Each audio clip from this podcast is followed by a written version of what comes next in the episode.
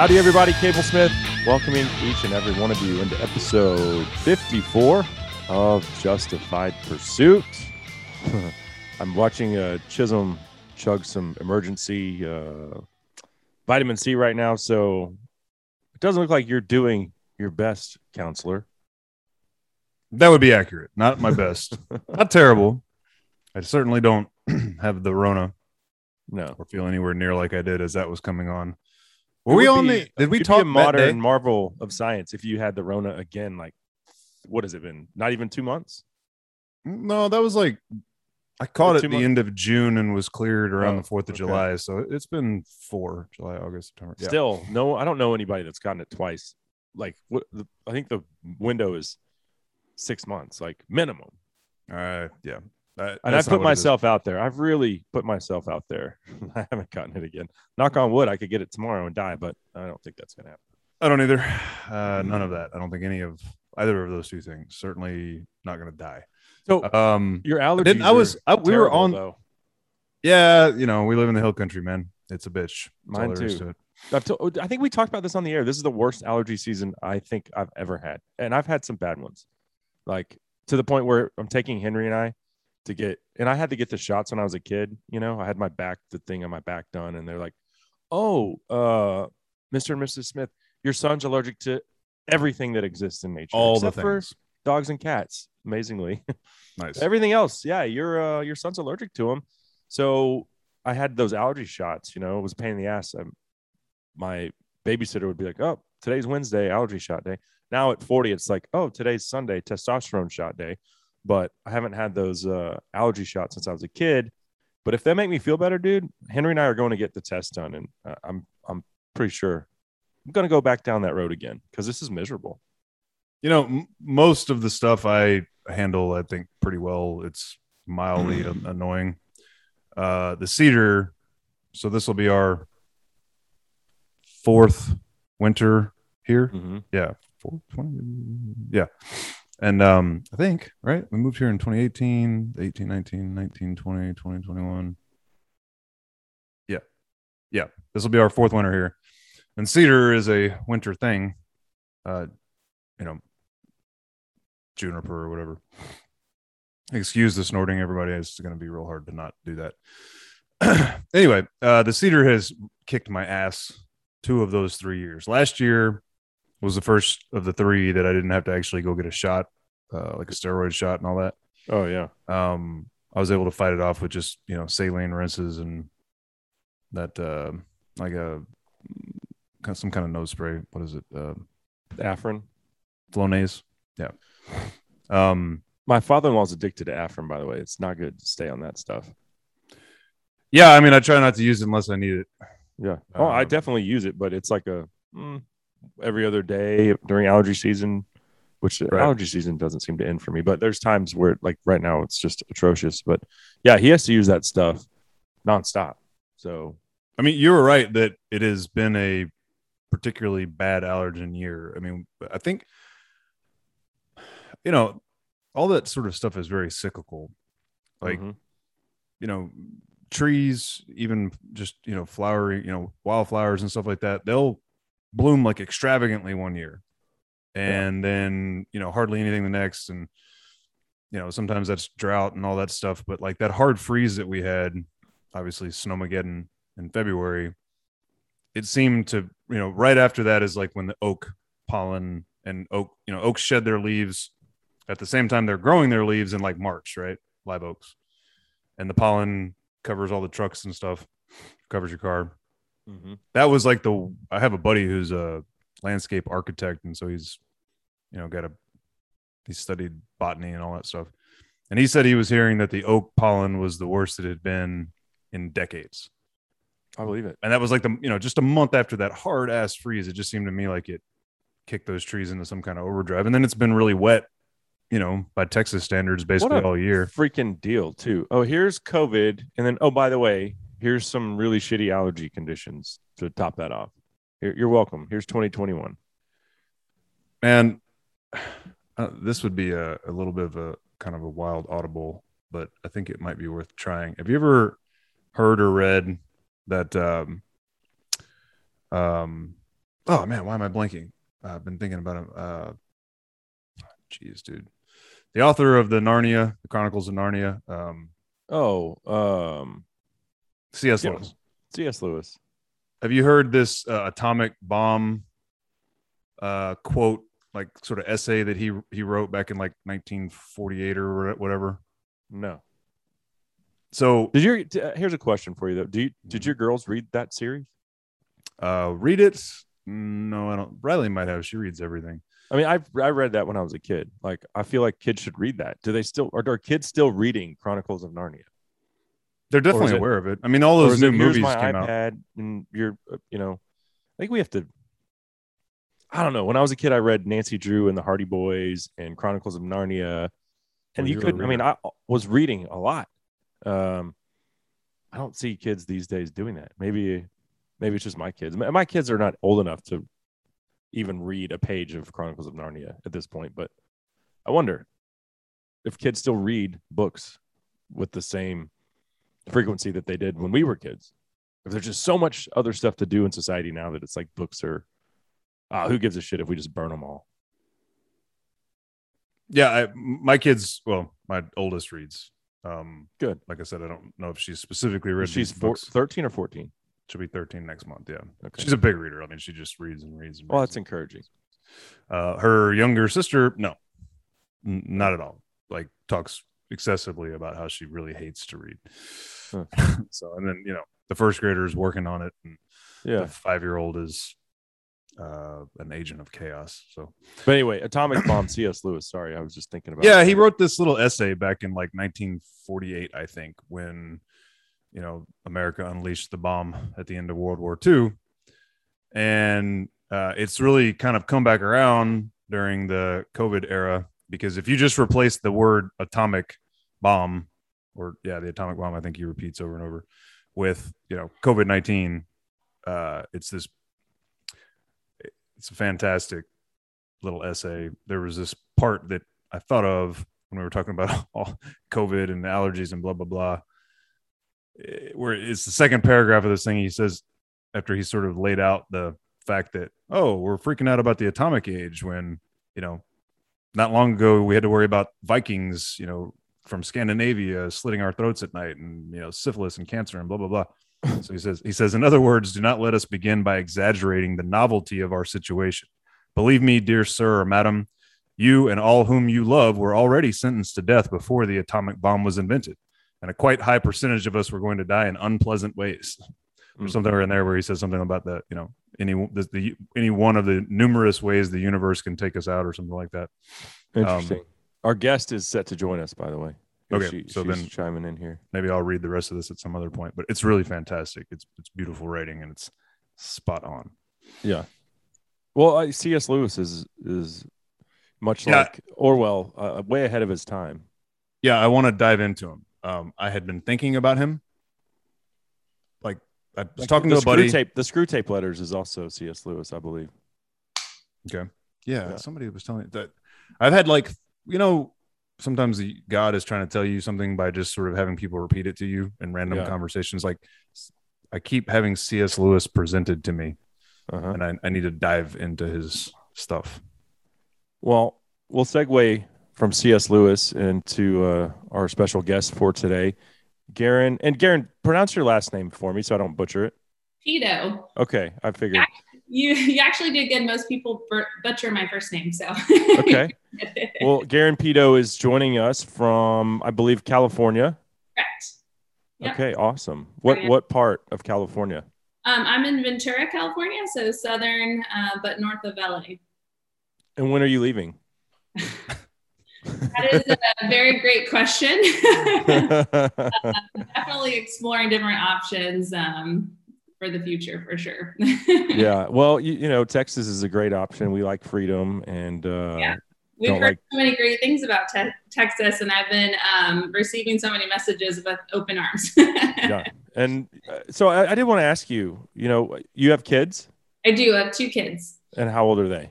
I have a two and a half year old, almost three year old, and then um, a little girl. She's one. Okay. So, so young children. All right. Yep. right. So you haven't, I guess you haven't had to deal with like the indoctrination stuff that the California public school system is becoming known for? Um, um, to you know, for me and my kids, no, um, definitely something that I'm um, considering and um, keeping in mind for their futures. And I also, you know, my mom is a, a public school teacher, and um, she's just sharing with me some of the stuff that's been going on um, for them on the teacher side, and even for her, she's like, it's just not, it's not the same. Our, our education system is not the same as it used to be. So, um, Mm. yeah. So, so as a California resident, what what would you say? And Chisholm and I have talked a lot about some of the indoctrination stuff. sure. Um, the it's and it's you know it's not just California. You see it on the East Coast as well. It's kind of like those things start on each coast and try to just bleed into Middle Dude. America. Do not act like we're immune to it here at home either, Ron. Oh, I'm thinking about running for school board for that Yeah. reason. but uh, but what, what would you say is like the most egregious thing that that has struck you as like what in the world are we doing here? Um, I just think, you know, from family, friends, and, you know, friends that have their kids in public schools right now, um, the idea of this um, critical race theory being taught um, really just that's something that's like a hard line for me. Um, and then just the, the child sex education that's also being taught in the schools Yeah. um, is something that I believe, you know, should be talked about in the home um, with your morals and values and upbringings and um, not by a teacher who you know might be explicitly showing them or you know teaching them about all the things. Right right.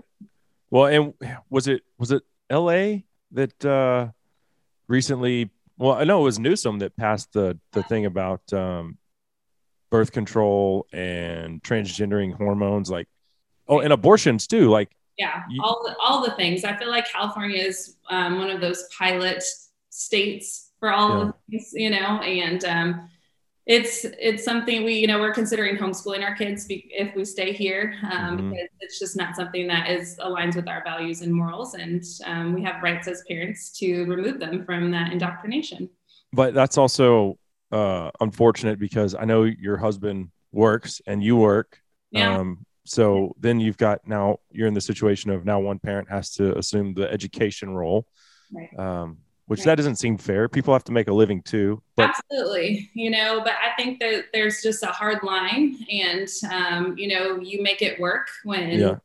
you know the situation arises that way. And you know, my sister just moved out of state, and they're in the beautiful state of Idaho, and their Nice. kids are in school and not dealing with anything that we're dealing with here. So I know that there are other options for sure. yeah yeah chisholm and i went to where, where did we go boise one time Yeah, For- Boise. we went to a, a conference in boise it was beautiful that's Oh, the only time i've been to idaho but yeah I've only been to northern Idaho where they live, and um, gosh, it's gorgeous. Every time we're like, do we have to go back because it's so freeing there? You Mhm. know, um, it's kind of like COVID doesn't exist in a sense. sounds like texas You know? Yeah, and, um, and then we get back to California, and it's just like commie California coming at you hot right when you get off the airplane. So, it's it's hard. chisholm does a lot of traveling um Used have to. you have well used to but you've done some traveling this Yeah, year some. Yeah, sure. have you seen other states or like cities where they mandate masks to be worn outside in public like recently Me? Uh-huh. Um, not any of the places that I've been. Uh, I was in I was in Mississippi. What a few weeks ago, I guess, um, in Biloxi slash Mhm. Gulfport, and that was interesting because, by the way, hi Garen, I'm Chisholm. sorry nice, nice to meet you. typically we do Yeah. the introduction but we kind of just started rolling and we knew you were going to join us a few minutes late so we were just i don't know we were talking about cs lewis and and whether kids read with the same veracity that they did when we were kids you know Yeah, totally. so Um, yeah, in Bil- so Biloxi, Gulfport are you know not even separated, right? They're it's just like a little combined town. But there was a pretty clear. I kind of I went to get lunch and breakfast and dinner and stuff, kind of in each over the course of a couple of days there, and there was a totally different vibe in Gulfport versus Biloxi. Like uh-huh. it was, it was night and day. Like there was, you know, restaurants where people were. I think that was. I think in Gulfport, people would walk into a little restaurant with the mask on, do that whole nonsense where then they sit down and you know wait till their water comes and then they can take it off. Like that creates a force field from the virus, Yeah. right? And You know, but then over, I think over on the Biloxi side, it was like wait staff wasn't wearing it. Nobody was wearing it. It, it was clearly, I don't know. I know there's a, a, a small college, I think, in that area, and I don't know if that had something to do with the, the, the distinction. Yeah. But um, yeah, I mean, it, I was surprised that in Mississippi that recently there was sort of that going on. So, So- and Garen, what about in California? Are you guys are people wearing masks outdoors? Oh yeah. Um, it's actually it's interesting because I feel like the crazy one sometimes, you know, where I'm like, I'm walking the beach path with my kids and still I see people alone or even alone in their own cars. I'm like, what? it like does doesn't make sense to me at all. Um, but yeah, they're very strict here. Um, not, you know, just to even get into restaurants, you know, you have to put it on, walk to your table, then you can sit down and take it off Yeah, because that makes sense, you know. Uh-huh. Zero. then, you know, Yeah. you're walking outside, yeah, walking outside everywhere, and people are wear choosing to wear them, you know. And I honestly like to each their own, but just that Sure. forced mandate is just, you know, it do, it doesn't make any sense at all. So- I, I was in Taos, New Mexico, which is a blue state. I was there. This was last September um, for a hunt, and people were. It was there was a mandate. If you were in public, you had to have a mask on. Now, granted, that was over a year ago. It was like we had indoor mask things in Texas when COVID first hit, and then we kind of were like, "Mm, this is stupid. Right. But to see people like living in fear to the point where they're walking around, the next person closest to them is like 20 yards away and they're walking around with masks, like walking down the street. I'm like, this is insanity. You can write me a ticket. I'm not complying with that. Um, it's definitely fearful and lots of yeah, it's just sad. Lots of anxiety related to this whole thing and mhm. really No- it's really sad to see.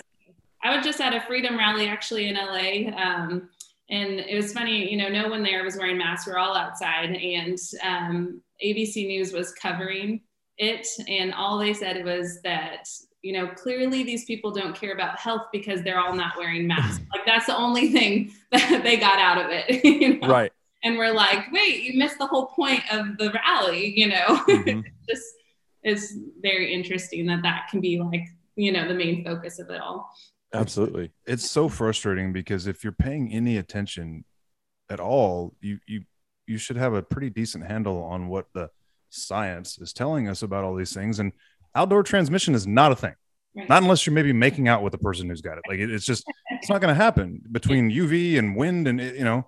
Like early on, it was made clear that it took like 15 minutes of prolonged exposure within that, you know, three, four, five, six foot range or whatever for you to catch it. I think the Delta seems to have been transmitting transmitting more readily than that, I guess. But there's just no logic, rationale, and then the folks that are so adamant about this claim to be the people of quote science, yet they're the ones who don't believe there's a biological difference between men and women. And it's just like, like you said, I they're clearly trying to drive reasonable people insane.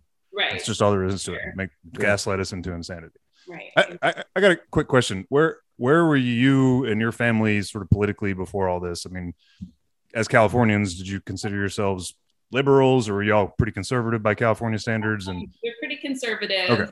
um, Yeah. to start with. And gotcha. you know, So this is really good. You, yeah Just- yeah. Well, you know, like it's interesting to me because you know my dad is a pretty um, he's pretty conservative group you know uh, we were raised that way with those you know values and all the things but um, i had never really considered myself like a political person you know Right. and then Mhm. you know just these past couple years i'm like oh my gosh i really i am one of those people like Yeah. I do care about all these things and i think do think and see why my dad was you know encouraging us to be proactive because these things are so important to know about Yeah. and in situations like this when our freedoms are at risk is when you you need to be going at them head on you know Yeah. i'm, Yeah. I'm grateful for my upbringing for sure Yeah. I don't think uh, Chisholm nor I consider ourselves overly political. Eh, Right. I've always been pretty outspoken. For Yeah. in, in my real job, I host a hunting and fishing um, talk show. yeah So I've always been very pro Second Amendment, but like social issues and it's like gross government overreach that we've seen, especially over the last uh, two years. I mean, that's how we started the show. So, and we, I don't think we intended to really just rail on the left when we started. We were more like, well, the show's called Justified Pursuit, but it seems like that's the most justifiable thing we can do with our time right now. yeah Just try to Yeah. expose them. Right. And just, it's so important to just keep bringing awareness to everything that's going on. And um, like for me in my situation, a lot of people kind of resonated with me because they hadn't really seen what's going on behind the scenes. Like I'm a nurse. And so Mhm. um, me kind of talking about what's going on from a, a medical perspective, because all we're being fed is everything from the media, right? Um, What's going on with COVID. And so um, just to see like a different side, people were really interested in because they're like, wait, you're you're a normal person, normal nurse, and the all these mandates are truly affecting you, and now they're truly affecting frontline workers. So um, just my my heart is to continue to advocate because Yeah. um, when we stay silent, you know, all these things are just going to go down the pipeline. And then one day you're going to wake up and be like, how did we get here? Well, you know, it's because of the silence. So I really appreciate guys like you advocating um, and just talking about Well, it. And you said something important there because once these freedoms go away, that you don't get them back. Right. You know, you, you, unless there's there has to be violence to get them back, and no one wants that. We don't want to see that a revolution or Americans killing Americans. Certainly not. But that's that's the end game here. You keep shredding. I mean, people are tired of it. Um, but so uh, how I became aware of you, I think it was maybe a post that like a couple of the larger um conservative pay like the typical liberal maybe did they have you on or something or Uh, no, DC Draino had posted okay mine. that's yeah. what it was. Yeah. Okay. So you have 25 something thousand followers on Instagram. That's pretty good for a nurse. I mean, you know, before that, I started with like 900. So oh, wow. this is Yeah. a completely new experience for me. Um, but I'm really truly humbled that so many people have like in, not enjoyed hearing about my story, but you know, really resonated with it and continue to support um, people like me who are kind of walking through it right now. Well, I know Chisholm has some questions, but before he fires those off, um, tell us about like, so why did DC Draino have you on there? Why why did they feature you on your page? Why have you been on other people's podcasts and why are you talking to us today? Yeah, Yeah. yeah. Just give us the sort of you know brief history of your rise to stardom. so silly. Uh, yeah, I, uh, about a month ago, um, you know, I'm a registered nurse. I had been kind of facing these um, threatening mandates for a couple months, but about a month ago, we received a deadline. Either you get the vaccination or you're um, terminated. But they also gave us the option of getting a, a, re- a religious or a medical exemption. So I had applied for an, a religious exemption, gotten it approved, and in my mind, I was like, "Cool, I'm in the clear. I've got, I can, can, can, continue to work, no issues." But after about a week of them accepting everybody's exemptions, they went ahead and started making these um, punitive policies. So if you are unvaccinated and um, working with an exemption, you no longer were allowed to eat or drink inside the building. Um, you had to wear a specialty mask um, for the duration of your shift, which we had never had to do any of these things prior. So I'd been working the whole pandemic without all of these um, these mandates or rules. And then um, yeah, so couldn't eat inside, couldn't, um, or we had to get tested um, twice a week as well.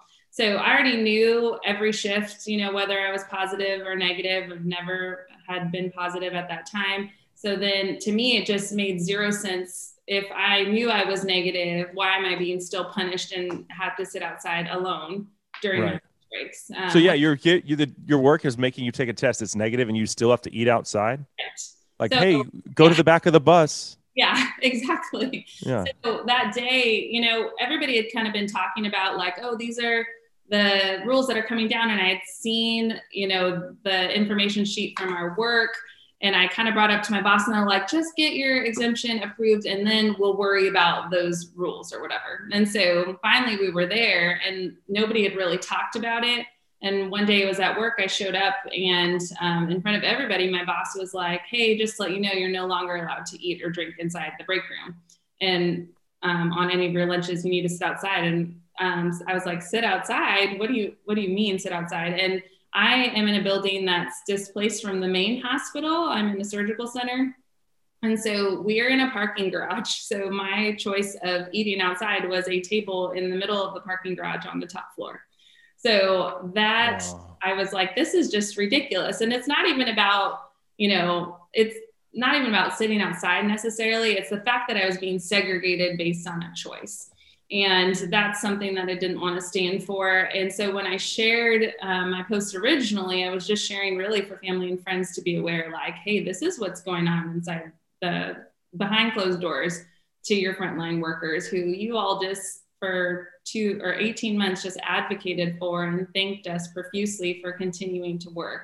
And now we're being treated horribly for just a medical choice, right? Mm-hmm. And then, you know, a couple people had continued to share it, and DC Draino shared it, and here we are, mm-hmm.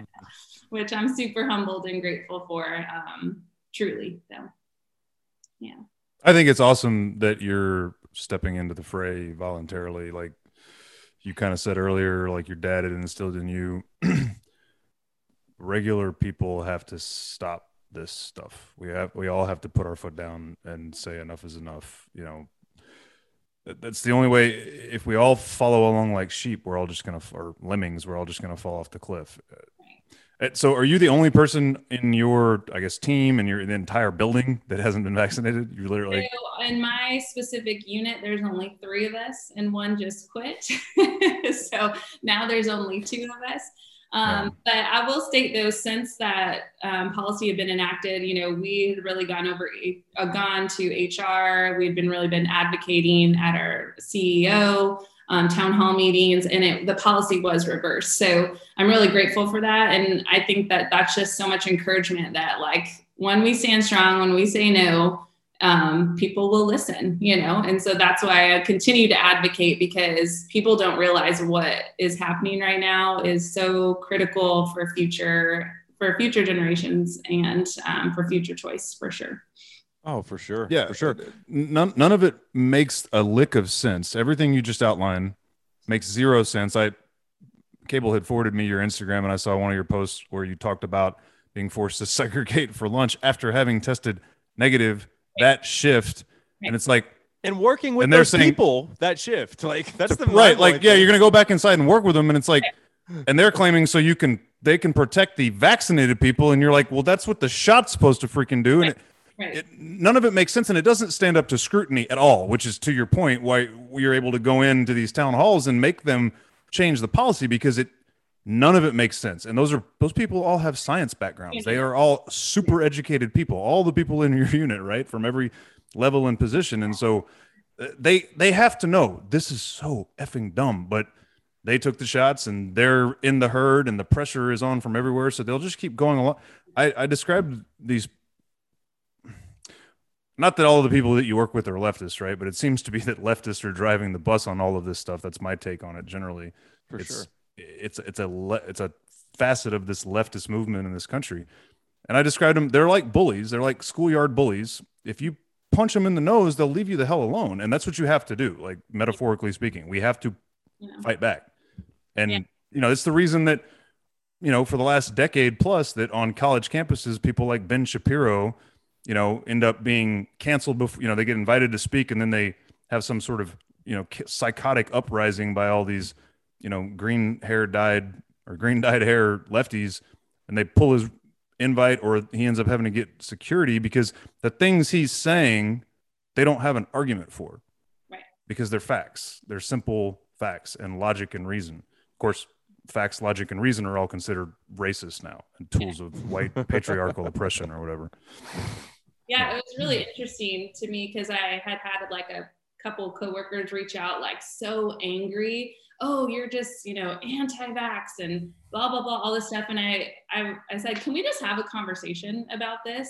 And at the end of our conversations, like once you take the emotion out of it and you strictly are talking facts, they were like, I can see where you're coming from. Mm. I understand. Right. You know? Yeah. Well, that's beautiful that you were able to get them to take the emotion out of it because that's, that's like step, we lost you.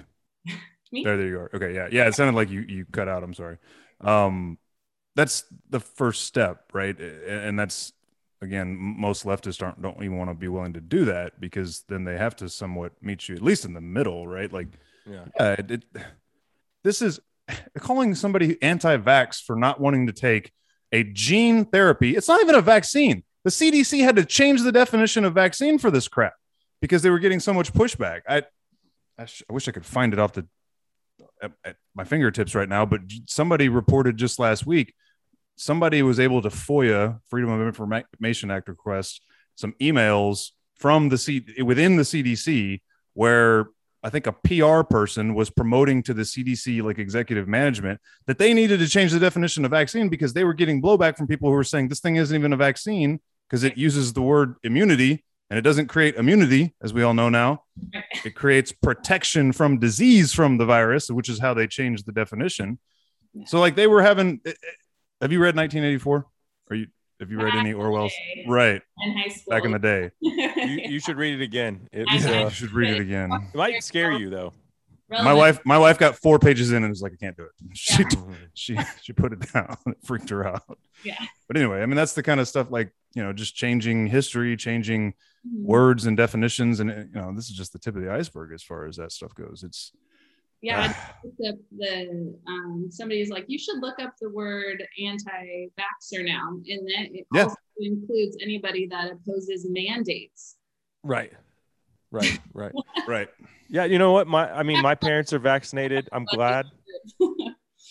I'm sorry I cut you off there, but Oh, that's okay.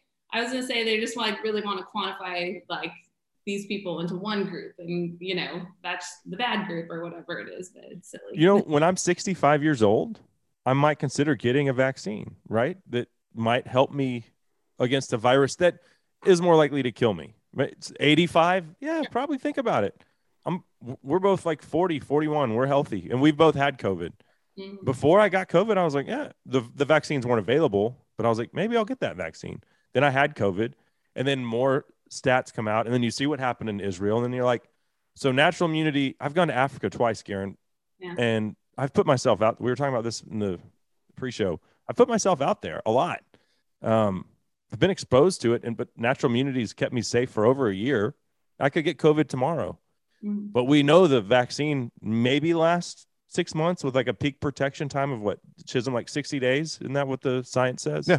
Yeah, after 60 days, as far as keeping you from getting infected, they're So so getting what do close you to worthless. what do you think as someone that's in the medical profession? Like, do we just get booster shots in perpetuity for the rest of our lives? Is that the deal now?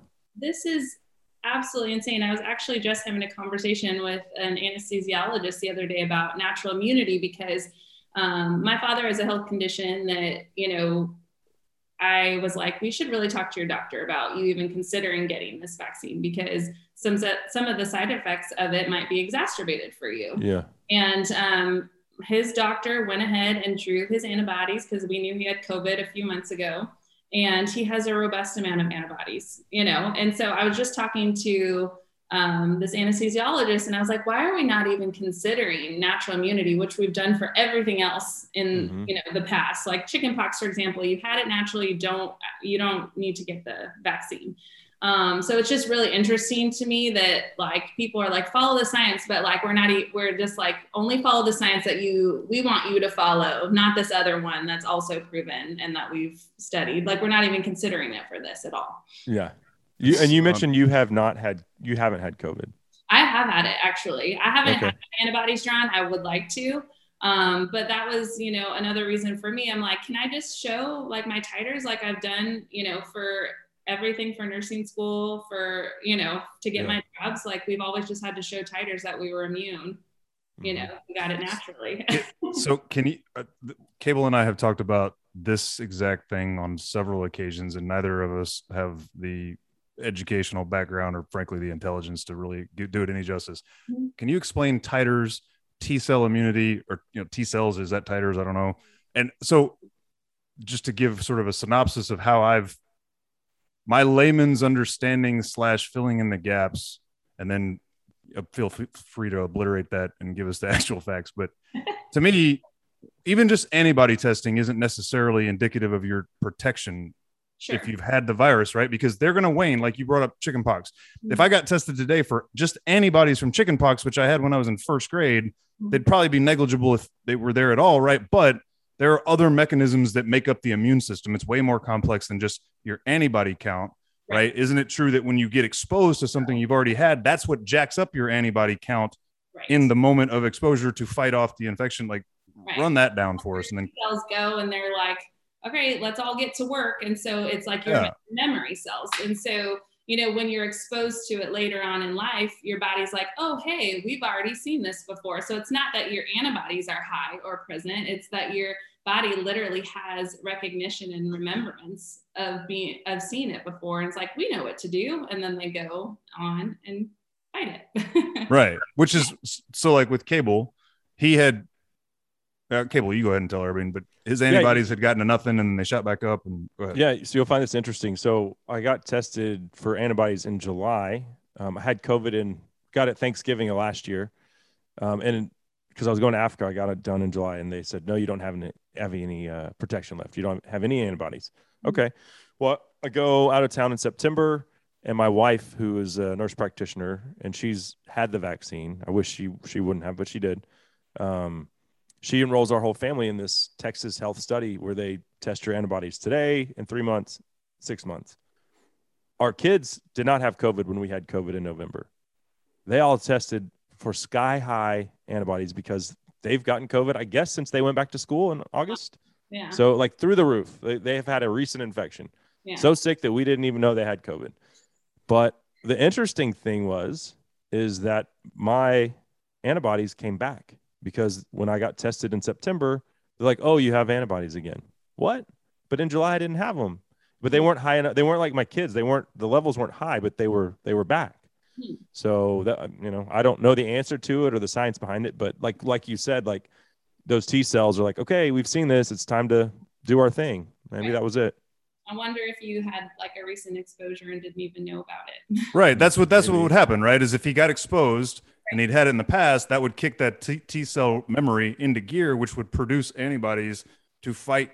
Because if you are immune, that doesn't mean the virus can't get into your body. What it means is that you can kill it and right. keep it from making you sick, right? Which is what the antibodies do. Yeah. Literally training your body on how right. to function and uh-huh. to remove it in a sense. Yeah.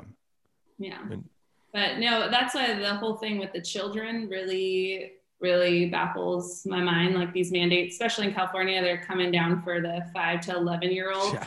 It's so unbelievable. I, I uh, it, it should be zero sense because, and I've looked at the CDC numbers myself on the death rate and these yeah. children. I mean, of course, no one wants to see a child die. Like that's not what I'm saying, but I'm saying to force vaccinate all of these children for a, a virus that has a death rate of 0.000087.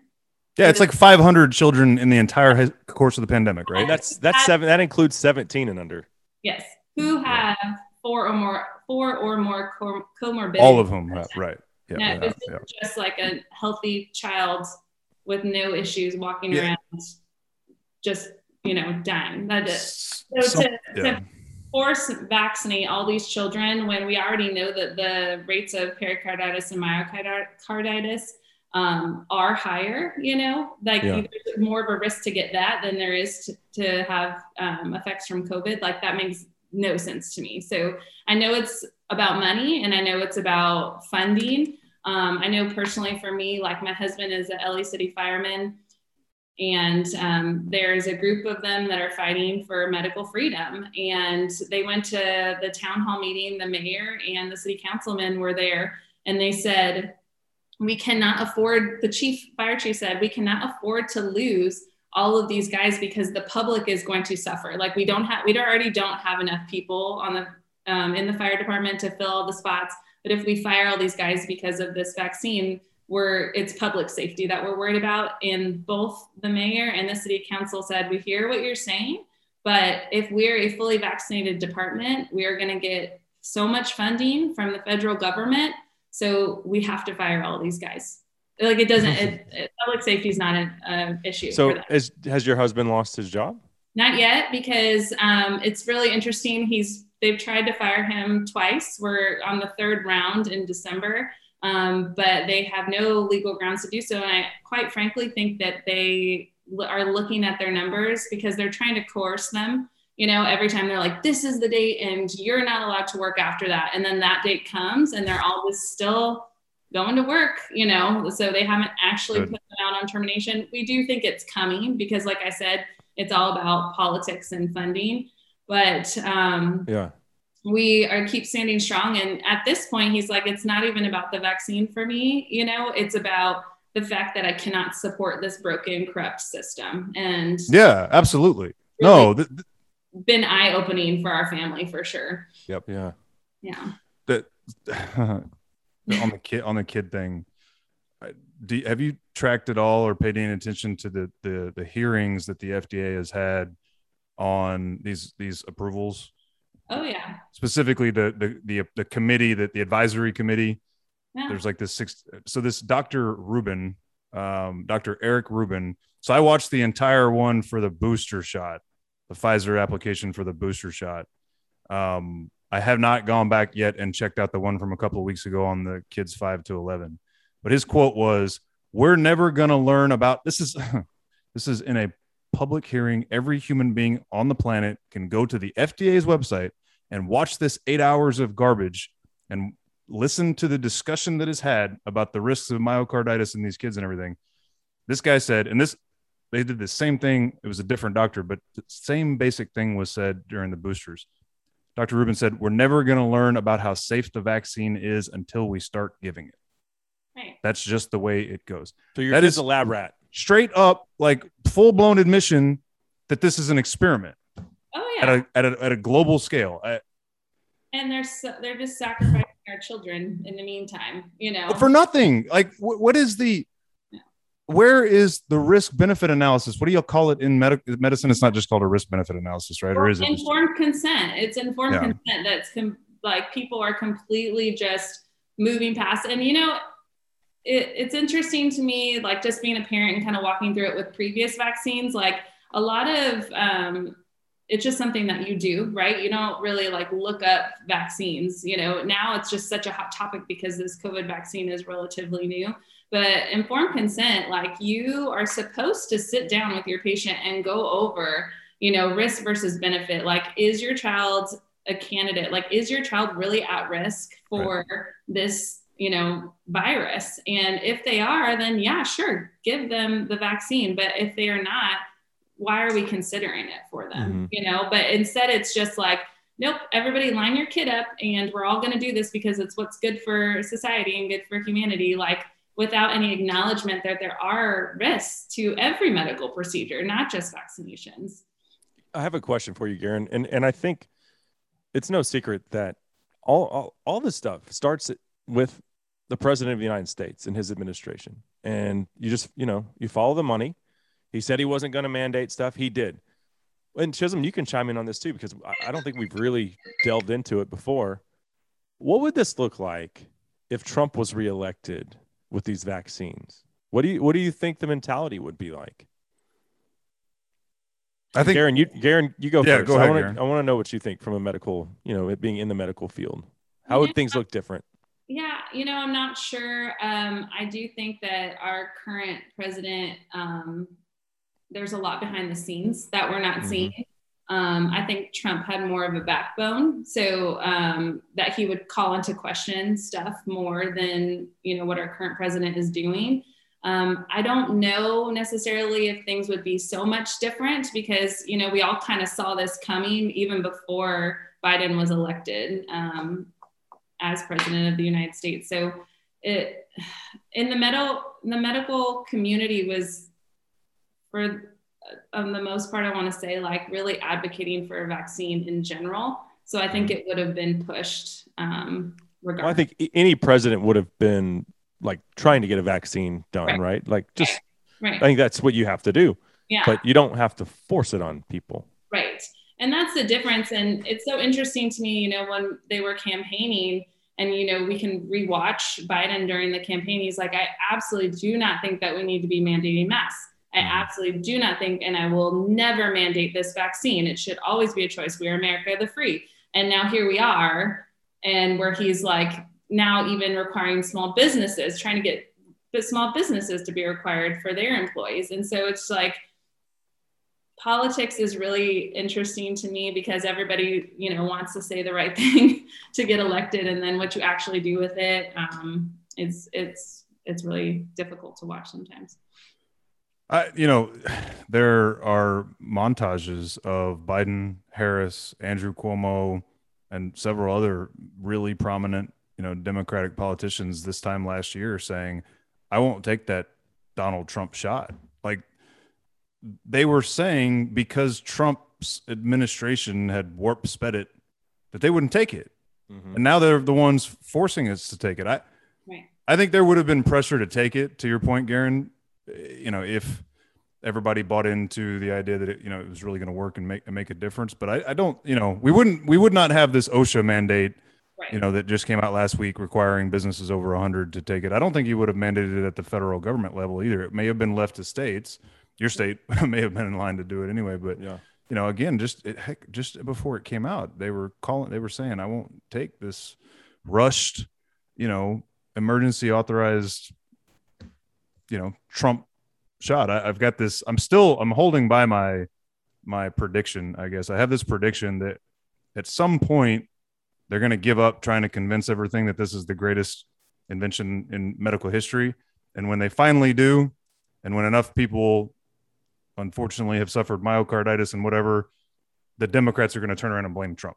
Like they're forcing it right now, and they're going to do this Jedi mind trick where they're like, "This wasn't our idea in the first place," and everybody's just going to buy it, and you know, Trump will be the bad guy. It may wait till 2024, but I, I still see that coming. Everybody's trying to find a scapegoat, right? yeah. Yeah. yeah. What, what, what, are you seeing in your unit in terms of?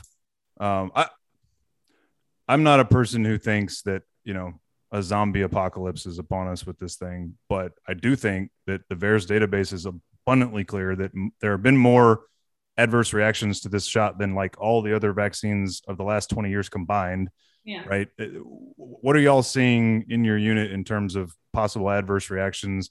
Are you seeing any of this in these instances where people are trying to convince, you know, medical professionals are trying to convince people that no, your miscarriage had nothing to do with the shot two weeks ago. No, your sudden onset of headaches had nothing to do with it. Like, is, right. is any of that going on in your sphere? Yeah, you know, I actually just took care of a patient the other day, um, and she is no longer able to. She had um, the vaccine, I think it was a week prior to me seeing her, and she was no longer to lay flat, able to lay flat. She gets so dizzy that when she passes out.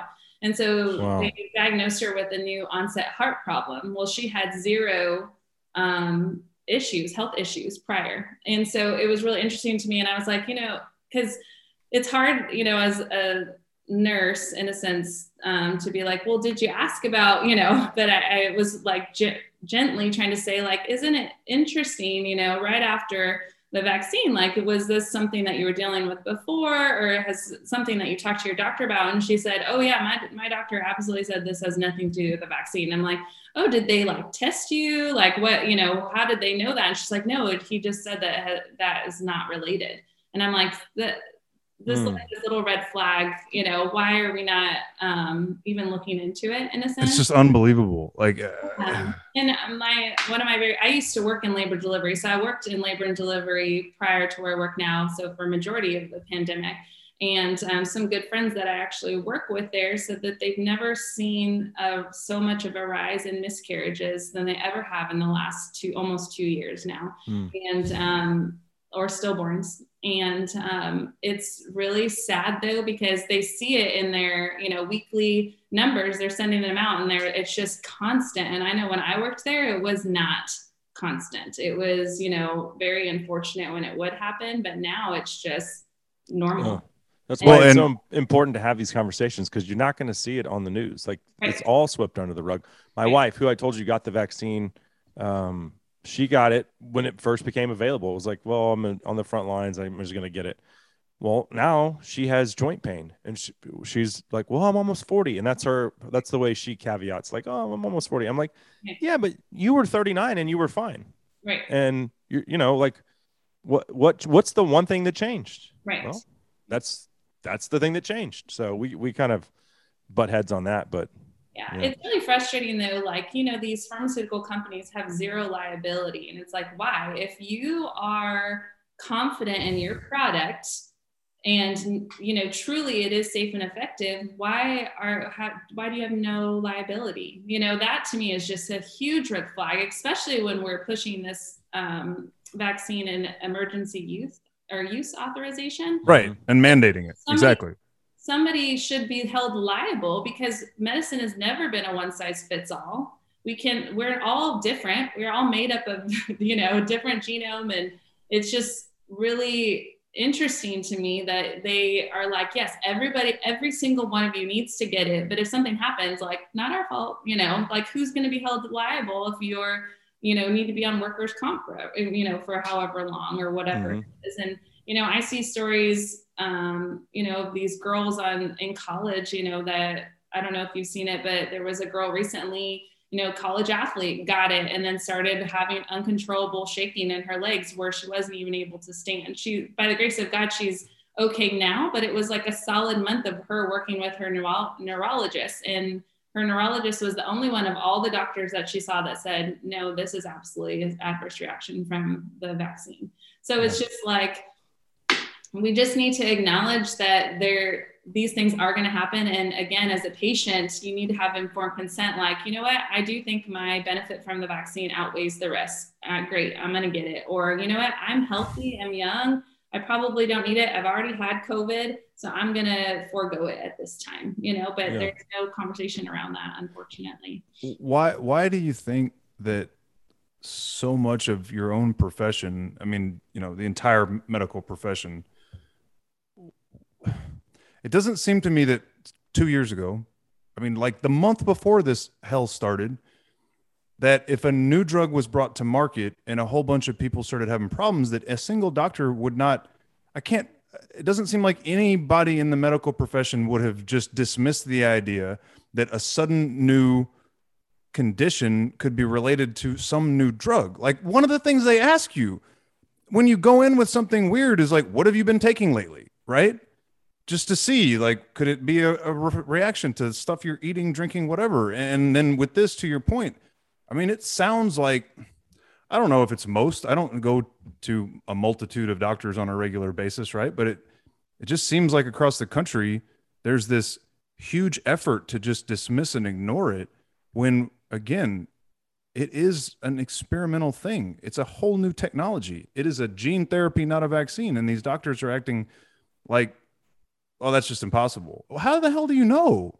This thing didn't exist a year ago. This has I've never been Chisholm, done. Like my what- my physician before I went to Africa the first time, he's like, "Did you get the vaccine yet?" I was like, "No." I'm like, "I have." Uh, at that time, I was like, "I." This was February. I had COVID in November. I was like, "I'm not getting the vaccine. I just had COVID." right He's like, "Well, you're risking your life. Go back in July. Did you get the vaccine yet?" Uh, no. He's like, "Oh, it's really not very smart of you, Cable. You need to get the vaccine." I mean, this is like my physician. Like, why are you forcing this on me? You know, I've had COVID. Like, it, di- it I was sick for. I felt bad for two days. Then I ran two miles. I drank a lot of bourbon. I felt, you know, like that might have helped kill the COVID too. And uh and and then maybe I had a little headache on the fourth day. And after that, it was like you know, allergies are worse than this. Wait, what, know- what, are, what are the incentives in your Why is my doctor fear mongering me into trying to get this shot I don't need? Right. Well, you know, unfortunately, a lot of these practices, and I do think there's a lot of doctors with good hearts and that genuinely are there to help people. But there's all money also talks, and um, you know, for I know for a lot of pediatricians, for example, you have to have a certain number of um, patients in your practice to be vaccinated in order to be funded. And so, Uh.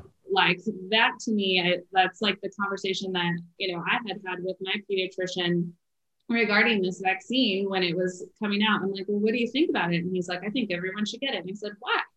You know, why why should everybody get it? And he's like, well, you know, we got to protect the kids. And I'm like, but they're not at are, are they at risk? Like, is there is there some data that I'm missing? You know, Yeah. other than what everybody seems to be basing their this whole mandate off of. Um, and you know, he just was like, well, we all know that vaccines are safe and effective and save lives. And I was like, what? What? like it's like this verbiage Oh. that we've you know and i remember in nursing school to be quite honest like my education on vaccines was like this much i remember taking i think it was like even one day they were like this is you know the vaccine schedule this is what we need to be telling parents and that they are safe and effective and before i um, i even became a nurse i worked in a pediatric um, office and I was actually giving vaccines to children. And I remember one mom so distinctively said to me, she's like, Well, what's in it? And I had no idea. And I'm the one administering them. And Mhm. I think that's like, that was a huge wake up call for me. And I'm like, How am I, you know, telling people informed consent, right, to do something when I don't even know what's going into it, you know, the side effects of it and all these things. And so I just think that there needs to be better education revolved around that. Like, um, and I think that people are very reliant on, you know, Fauci and what he tells us to do. But Inexplicably. One one man, we are we're human. We all make mistakes, and one man can't be determining ev- like everything for us, you know, or the CDC or the FDA. And we already know that these companies are criminal. Like Johnson to Johnson has had lawsuits before. Pfizer has had lawsuits So lawsuits. they've handed out billions, billions in penalties, in in lawsuit settlements, billions of dollars. Which which pharmaceutical company was it that um made it was like something they were like this is for like heart something and it killed like 50,000 Americans which they paid out billions of dollars to. You know which, which drug I'm talking about? if it was AstraZeneca or um, or if it was Pfizer. I can't remember. all, all of them have those examples. I mean, all of them. you yeah. could probably take a guess of all of them, but you know, but that that's you know any indication like we don't always get it right as humans. You know, we're all humans Sure. and we're doing the best that we can, but um again i'm not even against vaccinations i just want the choice and i think every parent should have the choice for their kids and i think every person should have the choice over their own bodies for sure Well, again, the kids the kids are safe from this virus, and they they're not a prime vector of transmission because they if they catch it, they're asymptomatic, and to spread it, generally speaking, you need to be symptomatic, right? Like, I hate watching Fauci or you know the news will occasionally let something slip. Like new study shows that asymptomatic transmission is bullshit. And then and then like the next week they're like well you have to get it because you know the kids have to get it because they're they're just little super spreaders because you don't know they're sick. And then it's like well, well hold on if all the damn vaccine does is supposedly keep me from actually getting sick but it doesn't keep me from contracting it or transmitting it doesn't that make me an asymptomatic super spreader like what the fuck is going on excuse me i'm sorry man Sorry, Chisholm gets Ah, excuse me we are yeah. we are both believers, but this stuff Yes. uh we I'm working on my makes me language. insane yeah me too My bad. Love it. Yeah. I haven't dropped an F bomb in two episodes, so I'm doing pretty good. i don't think that's true it's infuriating though and um, just to you know the back and forth and um, the whole idea of the asymptomatic like we've never ever ever done that in the like history of medicine. Like a like you could have it and you know go kill grandma. Like what a fear mongering propaganda campaign. And you know i honestly think it was just priming because they did that for what a year prior to the vaccine coming out?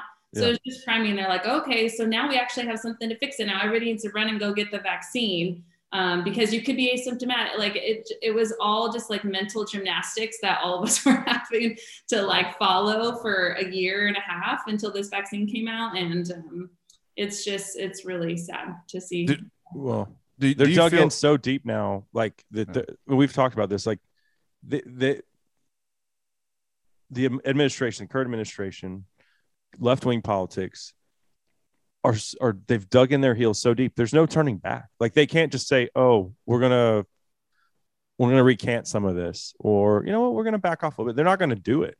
right. They're not. Right. So that's why this conversation is so important. We certainly appreciate your time. Oh yeah, of course. Thank you guys so much for having me. Absolutely. Chisholm, did you have anything else you wanted to uh, throw in the hopper here? Man, I mean, there's so many angles and so many points and facts that we could. I mean, we could spend three hours going through each one of them. I just, uh, I did have something off that last point Garen made. Garen, do you feel like there is some sort of coordinated, money driven? I mean, you sort of touched on it earlier. I, I guess I have a couple of questions and then we'll wrap it up.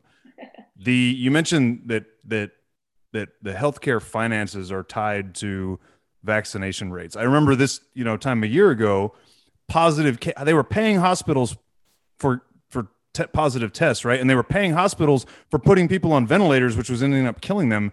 So is this all part of like the stimulus, not the I guess the COVID stimulus bill that came out earlier this year, right after the president was inaugurated? Like, did that create new funding for people who were getting their people vaccinated, their patients vaccinated? Where does that come from?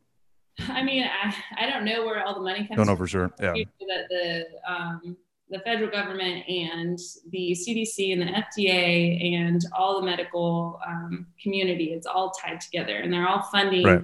each other. Um, so I do think that they have an interest in it. Um, so if you you look at all these doctors that are speaking out or nurses that are speaking out, like we have zero interest in other than bringing awareness to choice. Um, or you know, a lot of these doctors that are speaking out are bringing awareness to like potential side effects of the vaccine, or you know, like asking for just other studies um, for medications that could be helpful um, to patients who have COVID. And so it's just really interesting to me um, that these people are being centered, censored and show banned, shadow banned um, for just you know going quote unquote against the narrative. But um, we need to be having these conversations because again, medicine is not a one size fits all, and somebody is funding somebody, um, and people are getting paid out. And you know, I know for me, we had a family member who was um, had a heart attack, and they were like, "Is it okay if we put COVID on the death certificate?" And my Really? yes, Wow. and my friend, my our family friend, she was like, "Why? There, he doesn't have COVID." They're like, "Well, we get like we're gonna get a payout." That's literally what the social worker told her, and I'm like, "Do you have this on film? Like, people need to hear this, you know?" It- Wow. so I again, these things are c- kind of happening behind the scenes. The media is not covering it, and it's so frustrating because um, we need to continue to have conversations about it. So. Would your family lose its health insurance if you lost your job? Um, not me personally, but if my husband loses his job, yes, we will Okay. be using our health insurance for sure. that's insane because that's like the, it, we've talked about this, Chisholm. We care about your health so much Right. that we're willing to take away your health insurance. Oh, The dude, they're irony giving is just insane. they're Right. giving away cheeseburgers to Yeah. get the shot and beer and stuff. Man, so I was Garen, gonna do you, say some go days incentivizing like lap dances for, for like, you know, or donuts. Like there was Lap a, dance Yeah. sounds like a great way to get COVID. Yeah. you could get a free Krispy Kreme donut. I don't Which, know by if the there's way, a vaccinated stripper could give it to a vaccinated patron. Just a working girl making that dollar, but she could still give you COVID. She could probably give you a lot of other stuff too. yeah, right. yeah, no, our world is so upside down, and I'm like, you know, if it really was about health, why are we not funding like local farmers? Like, hey, let's start, you know, advocating for fresh fruits and vegetables to be, hey, you get COVID vaccinated, let's send you a health and wellness box, not a mm-hmm. free Krispy Kreme donut, you know. right. And so, Right. Ha- I mean, no wonder people like have so much hesitancy and are asking so many questions. It's like that, how, like normal, a normal human is like, that does not make sense, you know? yeah, Yeah. yeah. no, it, it doesn't. I mean, it, do you know who Francis Collins is? Dr. Francis Collins. He's he's the director of the NIH. So he's Dr. Fauci's boss. Yes. He is in charge of the National Institute. I didn't know he had a boss. I thought he was God. No, yeah, well, he's apparently the god of science. Just ask him. Uh, so he went on a podcast last week. This guy named Lex Fridman, who Joe Rogan made famous. He's a MIT computer scientist, and I really like the guy. He's super thoughtful. Um, you know, he's one of these free thinking podcaster guys, right? But he's been promoting the vaccines anyway. He had just last week. I haven't listened to it myself yet, but I listened to something. I think I might have been listening to Megyn Kelly talking about it, and she was pulling some clips and talking about the conversation they had. Supposedly, Francis Collins said that health condition, like that your general, that your healthiness, your your well, you know, your own personal health, doesn't have any correlation to COVID outcomes, which is why everybody has to get vaccinated. Hmm. What? Who? Who in the hell does he like? I, I have to listen to it myself. I, I I should pull the audio for our next episode. But like, assuming that he actually said it just like that, is there anything that we don't know that you're aware of, Garen, that could put any credence or credibility to that statement? Like everything we know says obesity, lack of vitamin D, you know, all of these pre-existing conditions. These are the people who get really sick and end up dying from this, right? Like, that that to me that statement right there is just to again go with the fear mongering propaganda and mass mass um, vaccination yeah just- that, that just makes zero sense yeah yeah, and I just, I just, I don't know. It makes me crazy because I don't understand how he gets away with it. Like, how, I- we're mm-hmm. 18 months into this. If you had told everybody that in April 2020, I'd have been like, oh crap. Sure. Okay, maybe there's new information, but it's like, what are you talking about, dude? How, Yeah. how does that? And then he also said when he when the guy asked him, so how do we get out of this? And he said the only way out of this, the only way, is to vaccinate every single American, all of them. Even though again, that doesn't stop the disease. Right. We also don't do that with all the other vaccines that we have. Right. That Yeah. we, not every American is vaccinated against every other, you know, disease Yeah. that we've ever had. So why why this one? Why you know that's what my little red flags. It's like why is this one so important that everybody must get it? You know. So I mean, they said like as long as we have seventy percent, you know, vaccinated, we can go back to normal. Well, we're still not back to normal. So Yeah. Yeah. Well, get hey, those freedoms. no, you'll we'll never get them back. Never get them back. Garen, what is your uh your social media stuff if folks want to follow along? Because I know um I think it was the title of another podcast you're on, but it was like faith, freedom, and integrity. I think that pretty much sums you up. Yeah, um, that is definitely, I love that. Um, but my handle is at guaranteed, um, G A R E N T E E D. Perfect. And I like on this, by the way. That was pretty slick. yeah, so Yeah. yeah, just Well- continuing to advocate for freedom and bringing awareness to everything that's going on. So Well, Chisholm and I certainly appreciate the conversation today. Uh, for Chisholm Cook and for our guest, Garen Pito, I'm Cable Smith. Thanks for tuning in to episode 54 of Justified Pursuit, and we will see you guys next week. Yeah,